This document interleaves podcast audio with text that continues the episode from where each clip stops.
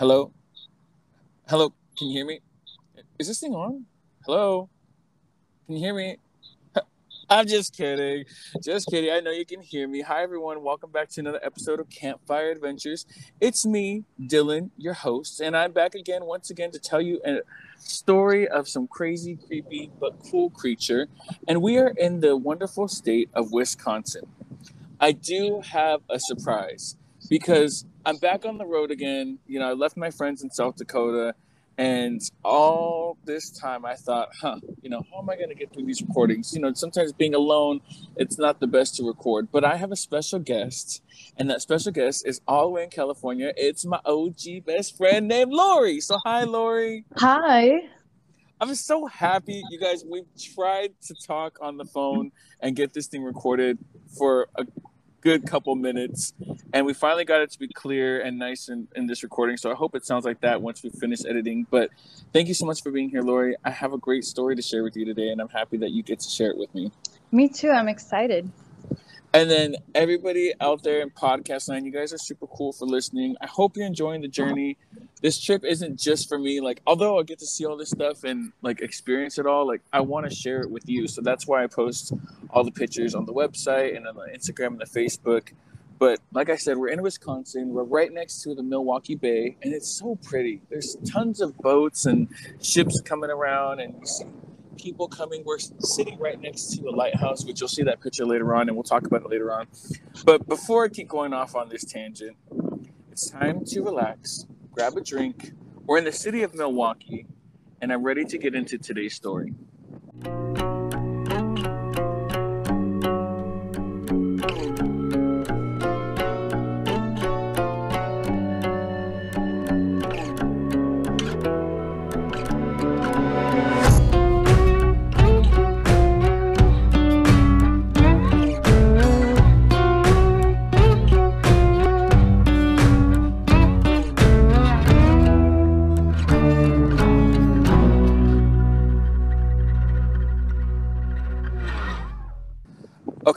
What I think is really cool is that we've honestly been able to record an episode at each stop during this trip. And what's even crazier is that who knew that America had so many monsters?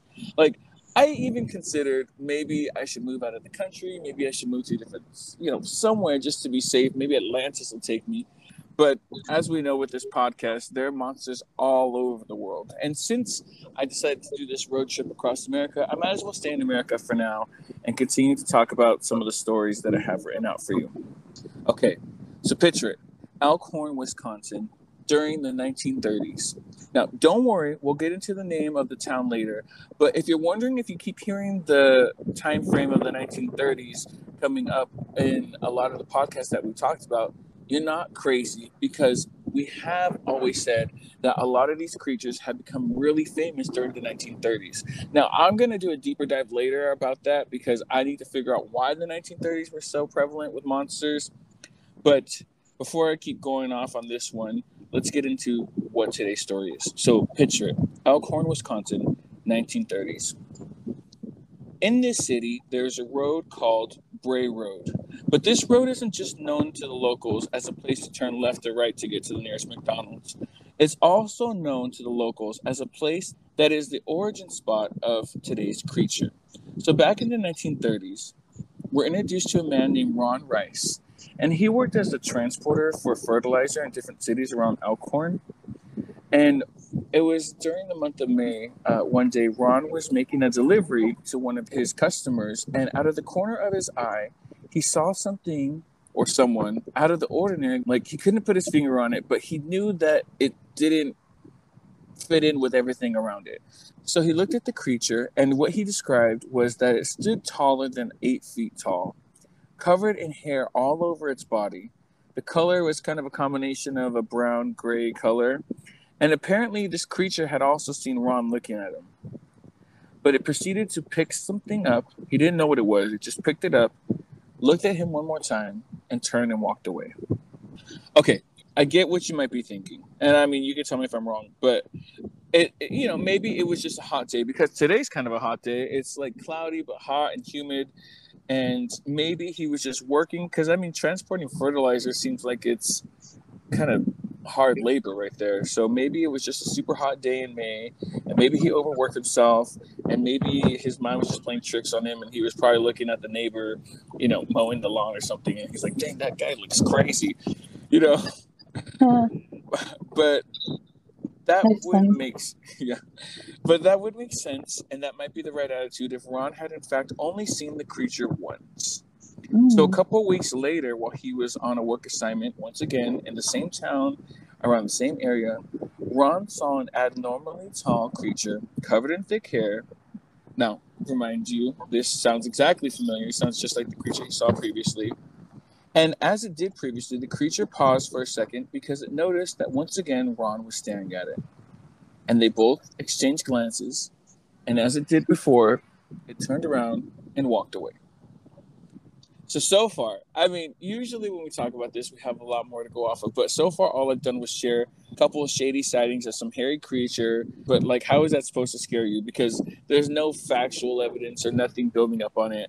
But I'm just giving you the first story of one of the first reports in the 1930s of when this creature was saw. So staying in the 1930s, there was another well-documented sightings of Bray Road's mysterious creature. A man named Mark Shackleman worked as a security guard at a school in Jefferson City, which is not too far away from Elkhorn. Contrary to Ron's Rice sighting, this one didn't happen during the day. This one was at night.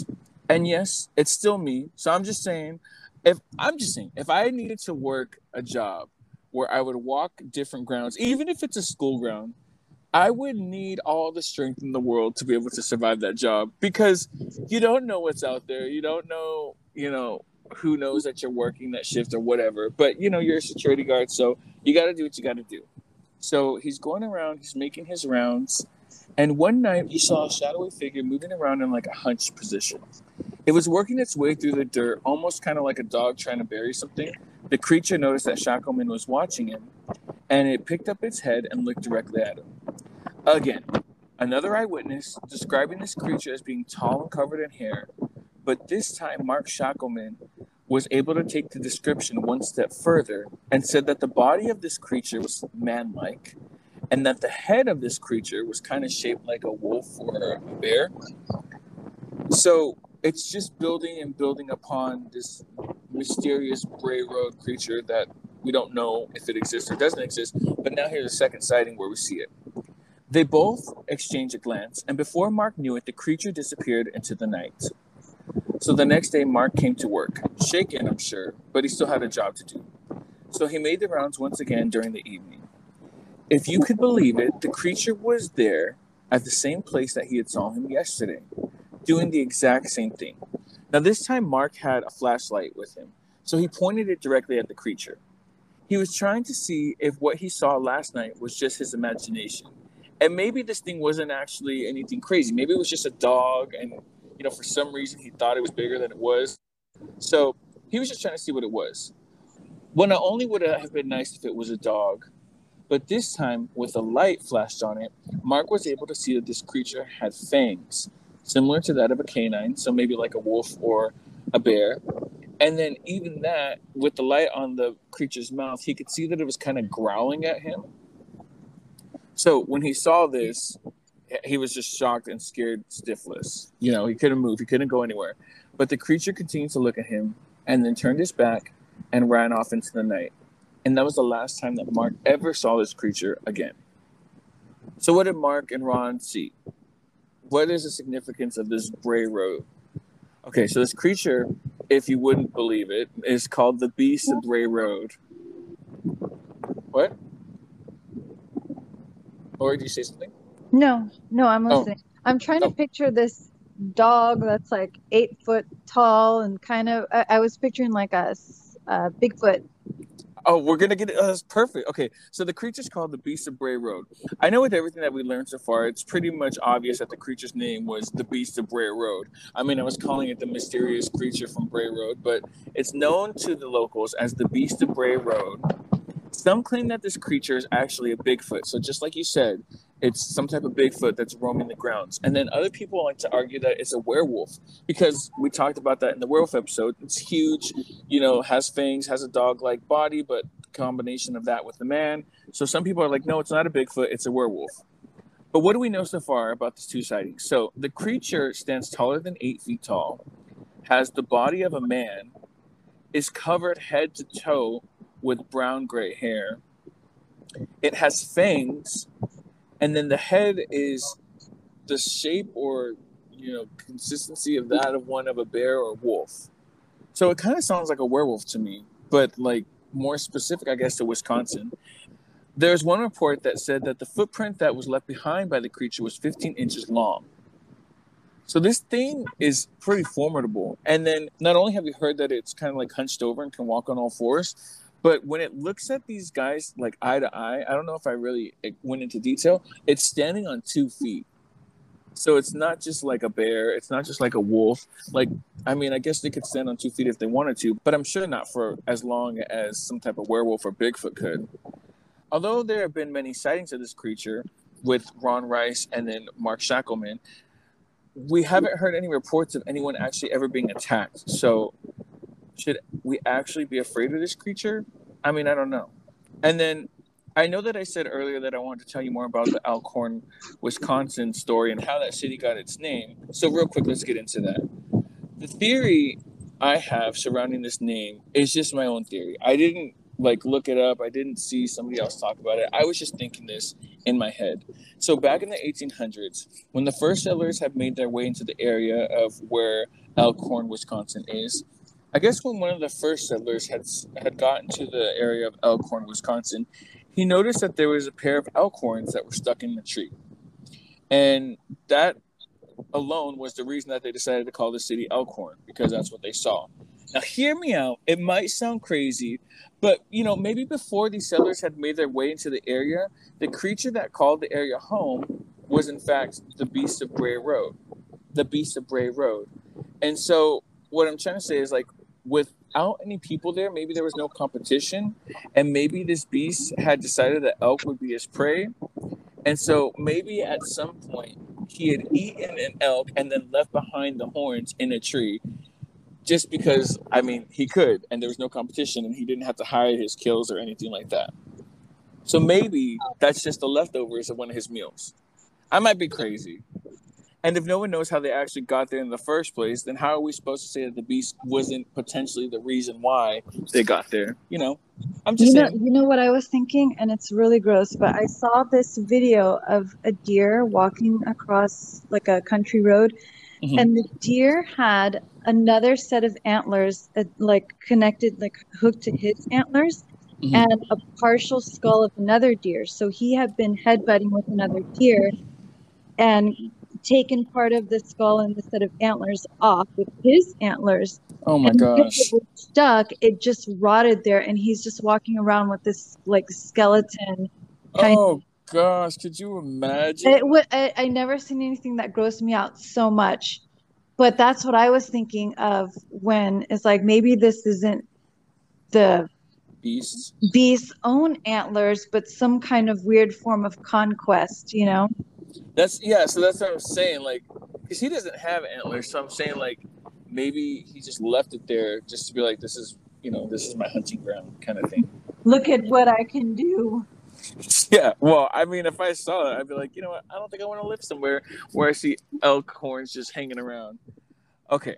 So at least I'm not alone with that theory. And I mean, I don't want to completely scare anyone away from Elkhorn because if you didn't know, which I think is pretty cool, they're actually known as the Christmas card town right now because of the cards that they make with their oil paintings.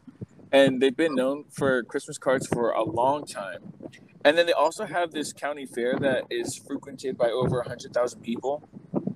So, I mean, it's there's plenty of stuff to go out there to see. And I mean, if you want to go out there and see Bray Road, just you know, on some visit, and you want to put it on your list, I'm just saying this creature. We don't know if he's real or not. All I know is I wouldn't want to be his next meal. So I want to talk to you all about one last sighting before we end the episode. Okay, this sighting happened at the end of the 1990s. So this young woman was driving her car one rainy day in Elkhorn, and she got to Bray Road, and as she was driving, she hit something, but didn't see what it was. So she stopped the car and got out to check on what she saw, which sent chills down her spine. Standing tall behind her car, covered with hair, gray and brown, with canine characteristics, stood the one and only Beast of Bray Road. Quickly, she got into her car and drove off, but the beast had rushed after her and was able to get onto her trunk. The woman swerved here and there, but wasn't able to shake him. She continued to swerve, and as the rain continued to fall, eventually the Bray Road beast fell off her car, and she drove off in the distance, leaving behind the legend that had come to claim Bray Road as its home. She later reported what had happened to her, and eventually other people in the city started to come forward with similar stories. So initially, we started off with two reports from the 1930s, and we thought, hey, you know, it's finally becoming famous. And then stories started to pick up again in the 80s, but the 90s is when people actually came together and started to say a lot of the reports of the sightings of this creature. And so it started to get more and more popular around that time. Now, more recently, sightings have kind of like fallen off, which I mean, I don't know if that's a good thing or a bad thing because we don't know how long this creature could actually live for. I mean, at this point, he's 90 years old, so I'm not sure how long the Bray Beast can actually live. But I think I'd like to end the story for today's podcast here. We've covered a lot of different stories about this creature. We don't know, like, if he's actually going to hunt humans or like want to harm us but we do know that he's not scared to like kind of he's not scared to come and confront us. So with Mark Shackleman, he was growling at him because he saw that he was looking at him. And then with this last young woman, you know, who was driving her car, it actually jumped on her trunk. So he's not scared, but then he's not like hungry or bloodlust hungry to come after the car itself. And lastly, one last piece of information: they actually made a movie called The Beast of Bray Road, and then there's also a documentary that just came out recently. It's a short one, but they talked to people of Elkhorn, and then they asked them like, "Do you believe in the beast? Do you believe that it lives here?" And of course, with any mythical thing, there's a lot of people who support the idea that there's this beast out there, and then there's a lot of people who say like, "Oh no, this is crazy." You know, people are crazy for even believing it. But anyway, so we're in Wisconsin, and the story that I had for you was of the Beast of Bray Road and the guest I have is, of course, Lori. So, what did you think of the story, Lori? I liked it because I like the I because I love the idea of firstly the Loch Ness monster. He's my favorite, and then secondly, um, Bigfoot. Mm-hmm. I I like this one. It's like it, similar. It, it like holds on to the ideas yeah, and and what's weird is like it's just on that road. You know what else I thought of when think, especially because it was just like on this road in particular, and not too many sightings that are like all over the globe, mm-hmm. is um the island of Dr. Moreau So the idea of some mad scientist living in some random little house on that road, just using his own genetics and some other weird thing to conjure up this. Oh, I, I never heard of that before, but I mean, maybe, maybe it's a shapeshifter. Imagine if that was the case, and that's why he lives on that road too. Yeah. I guess the possibilities are endless with that. But you know, like we talked about with a lot of the creatures during this road trip, is like a lot of them are specific to these states. Like some people were trying to say that it was a Wendigo, which is what we talked about in Minnesota, but I don't think so. I mean, the Wendigo was completely like similar, but so different at the same time. And it, it's just cool. It's cool that these stories are so unique to each state, and you, like you said, even just this one road, it makes it more interesting. Like it adds more culture to everywhere I've stopped so far. Yeah. But so far, Wisconsin's been pretty cool. I was gonna camp on the St. Croix River, which is like right at the edge of Minnesota and Wisconsin, but there was a mm-hmm. thunderstorm last night, so I decided that I'd actually get a hotel around here instead. But I ended up going to the river anyway, and I took some beautiful pictures of it. And I went into the National Park Museum that was right there. And the guy working there, his name was David, and he had so much information. He said that the lake itself, or not lake, the river itself housed over 41 different freshwater clams and mussels and then they helped get rid of a lot of the toxins and pollutants in the area. And then also there are tons of beavers that live in that river, you know, that little riverway and stuff like that. Mm. So it was really cool because even though I just got to stop there, it was so pretty and beautiful, and you know, seeing it all, kayaks and canoes and stuff. But with the storm coming, I decided to come a little bit more inland, and that's how I got to stop here in Milwaukee. And Milwaukee's been definitely a reminder of city life. You know, there's a little bit better places, and a little bit bad places, but I found this little beautiful park next to the Milwaukee Harbor, and there's a lighthouse here. The city looks really pretty, and I had enough signal to talk to you and record this episode, so that makes nice. it that much better. Thank you. I yeah. I enjoyed it. I can't yeah. wait to see your pictures too. Yeah. Okay. So the pictures, like I always say at the end, they're going to be on Facebook and Instagram at Campfire Adventures Podcast. And then I always put a lot more on the behind the scenes page on my website. So www.campfireadventurespodcast.com. And um, yeah, the pictures are so cool. You're going to like them. I got Superman in a lot of the pictures by the harbor. Ollie's been chilling in the car and Aww. we have so many more places to hit up on this road trip. We're about a fourth of the way done, so that's awesome. But I'm glad that you got to listen to it, and I'm glad you enjoyed the story, and your input was really great too. Thank you. So I think we're going to end it there, and you're welcome, of course. But thank you for being part of the podcast. Thank you all for listening to Podcast Land, and don't forget to follow us and keep enjoying the stories if you have a comments or whatever, just message me or put them on Instagram or Facebook or make sure to give us five stars when you're listening. But thank you all for listening as always, whether this is the morning or at night.